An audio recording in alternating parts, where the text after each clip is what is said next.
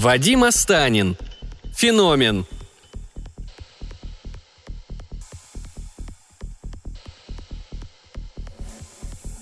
Из ниоткуда выскочила муха и больно стукнула Федотова под глаз. Федотов фойкнул, всплеснул руками и побежал в ванную комнату. Муха негодующе загудела, включила форсаж и принялась нарезать широкие круги под потолком. Федотов разглядывал пораженное лицо в зеркале. Под глазом наливался фиолетовый грандиозный синяк. Федотов смочил холодной водой носовой платок и приложил к травмированной щеке. «Гадина какая!» — сказал Федотов, обращаясь к своему зеркальному отражению – но ведь как сильно, больно и точно. И откуда она только взялась, дрянь такая? Вопрос на миллион долларов. Добавил Федотов, осторожно пальпируя непредвиденный кровоподтек. Муха не могла проникнуть в его квартиру, потому что на окнах стояла противомоскитная сетка, а дверь была заперта на два оборота патентованного английского замка.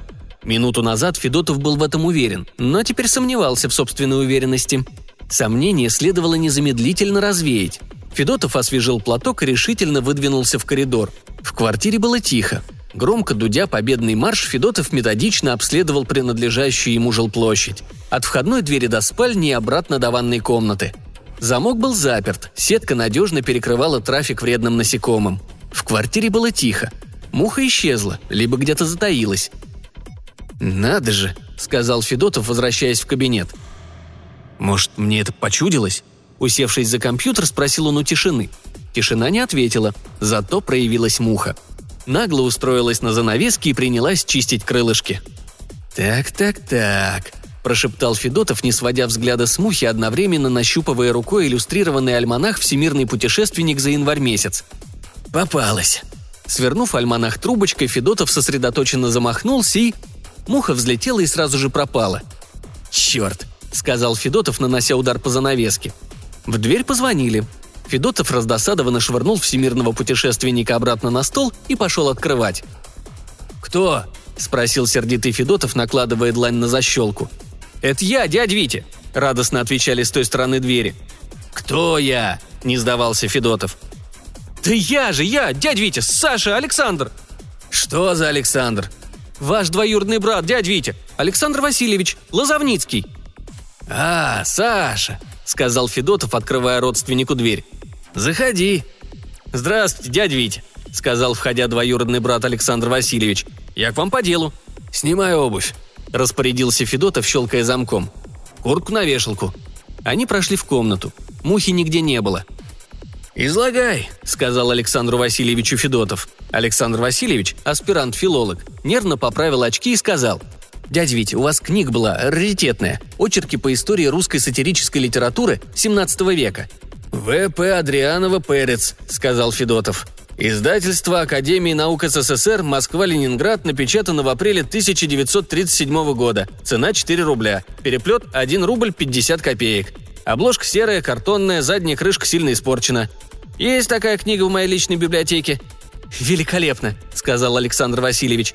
Вы мне ее не одолжите? Буквально на несколько дней».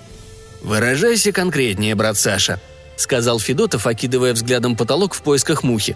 «Ответственные люди обожают конкретику. Куда, зачем, для чего и на какой временной период?» «Отвечаю по порядку», — сказал Александр Васильевич.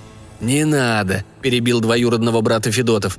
«Верю, книга у тебя за спиной на второй полке, пятая справа. Читать осторожно, хранить бережно, стаканы, кружки не ставить, пыль сдувать регулярно, в субаренду никому не передавать. «О», — сказал двоюродный брат Александр Васильевич, — «муха».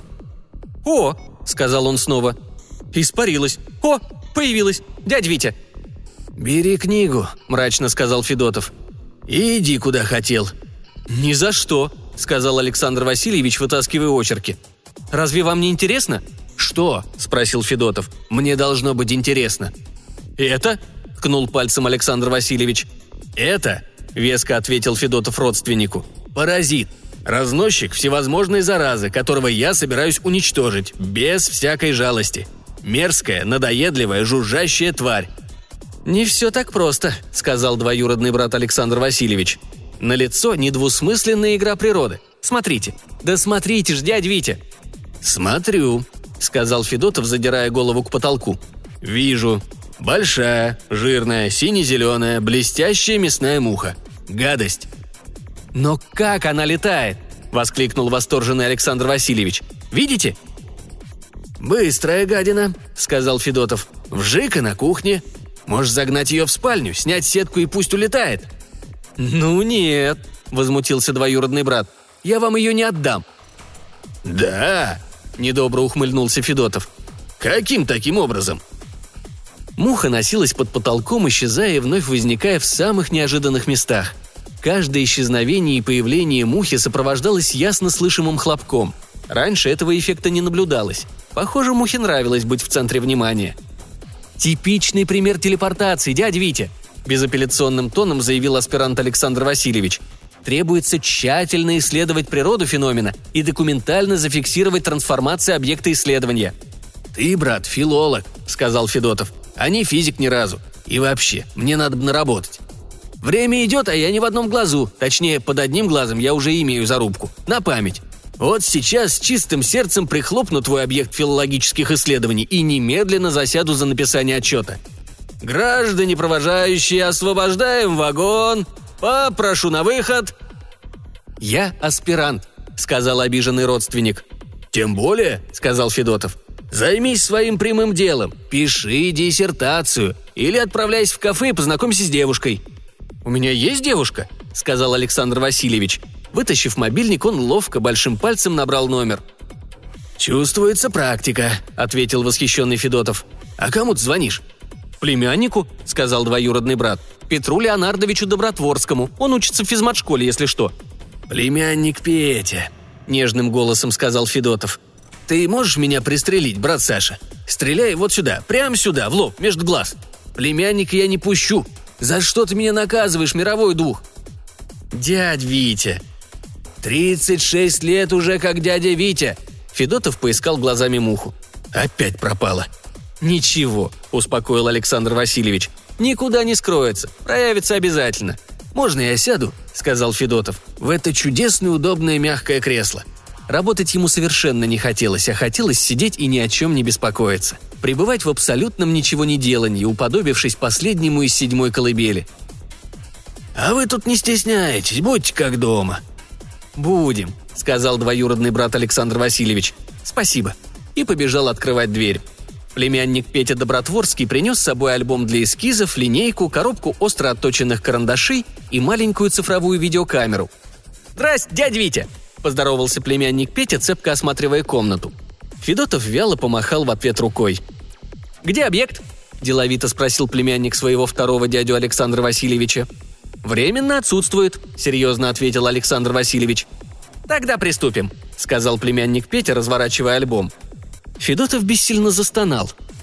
«Не волнуйтесь, дядя Витя», – заверил Федотова племянник Петя Добротворский. «Ваше имущество не пострадает».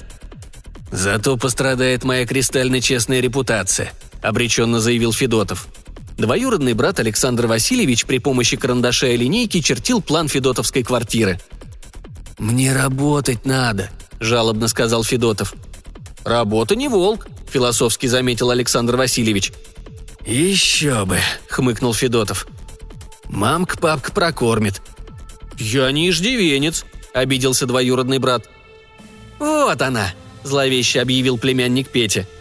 «Наблюдаю», – сказал Александр Васильевич – «Фиксирую на камеру», — сказал племянник Петя. Федотов устало прикрыл глаза, чтобы не видеть творящегося безумия, но, поразмыслив, решил быть в курсе происходящего. Следующие 30 минут были наполнены беготней по квартире, призывными возгласами, охами, ахами и лихорадочным нанесением на чертеж точек входа и выхода из-под пространства, определение племянника Пети, и траектории движения исследуемого объекта, то есть мухи – Муха старалась вовсю. Видимо, учиненная вокруг нее двумя натуралистами Катаваси ей тоже нравилась. Пару раз она перемещалась по другую сторону окна, но неизменно реверсировала, вновь формулировку учащегося физмат-школы, обратно. Наконец, исследователи устали бегать, Муха устала летать, Федотов устал подсматривать. и по обоюдному согласию экспериментаторов и хозяина квартиры муха была поймана в пустую, чисто вымытую стеклянную банку из-под маринованных огурчиков, а банка закрыта жестяной крышкой, что, конечно же, никак не ограничивало муху в свободе.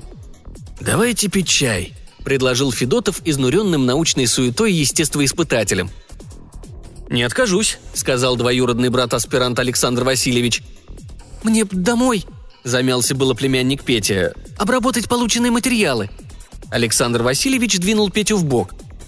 «Я не против», – быстро согласился племянник. «Ну и ладненько», – сказал довольный Федотов. Они пили чай с малиновым вареньем и пирожками, напеченными женой Федотова перед отъездом к маме. Пирожки были с луком, рисом и белыми грибами. «Ммм, вкусно!» – сказал племянник Петя. «Не болтай с набитым ртом», Александр Васильевич отвесил племяннику педагогически выверенный подзатыльник. Не корости ради, а вразумление для. Мобильник Федотова заиграл турецкий марш. «Секундочку». Федотов нажал кнопку приема вызова. «Федотов?» – спросила трубка подозрительным голосом жены. «Ты что делаешь?» «Пью», – честно ответил Федотов. «Я так и знала», – сказала трубка. «Чай пью на кухне, вместе с родственниками, дядей Сашей и назойливым мальчиком Петей». «Добрый вечер, Мария Сергеевна», — сказал племянник Пети, беря очередной пирожок. «Тетя Маш, это я», — сказал Александр Васильевич. «И мы пьем чай с малиновым вареньем. Честно-честно». «Ага», — сказала жена Маша. «Дети в порядке. Антонина Вальдемаровна передает привет». «Сердечно тронут», — сказал Федотов. «Антонине Вальдемаровне от меня респект. Когда вернетесь?» «Федотов, ты наглец!» «Я трудился весь день, я составлял квартальный отчет. Я утомился. Я хочу домашнего уюта, тепла и немного ласки». «Перебьешься», — сказала жена Маша. «Не для того я женился», — сказал Федотов. «Ой, хватит», — сказала жена Маша. «Пока-пока, чмоки-чмоки». «Запомни, брат Саша», — Федотов отложил мобильник. «Жизнь дает человеку три радости – работу, друзей и любовь. «Без любви вполне можно обойтись», — сказал двоюродный брат Александр Сергеевич. «И это правильно», — сказал Федотов. «Мотай на ус, племянник». Муха в банке вдумчиво и старательно чистила крылышки.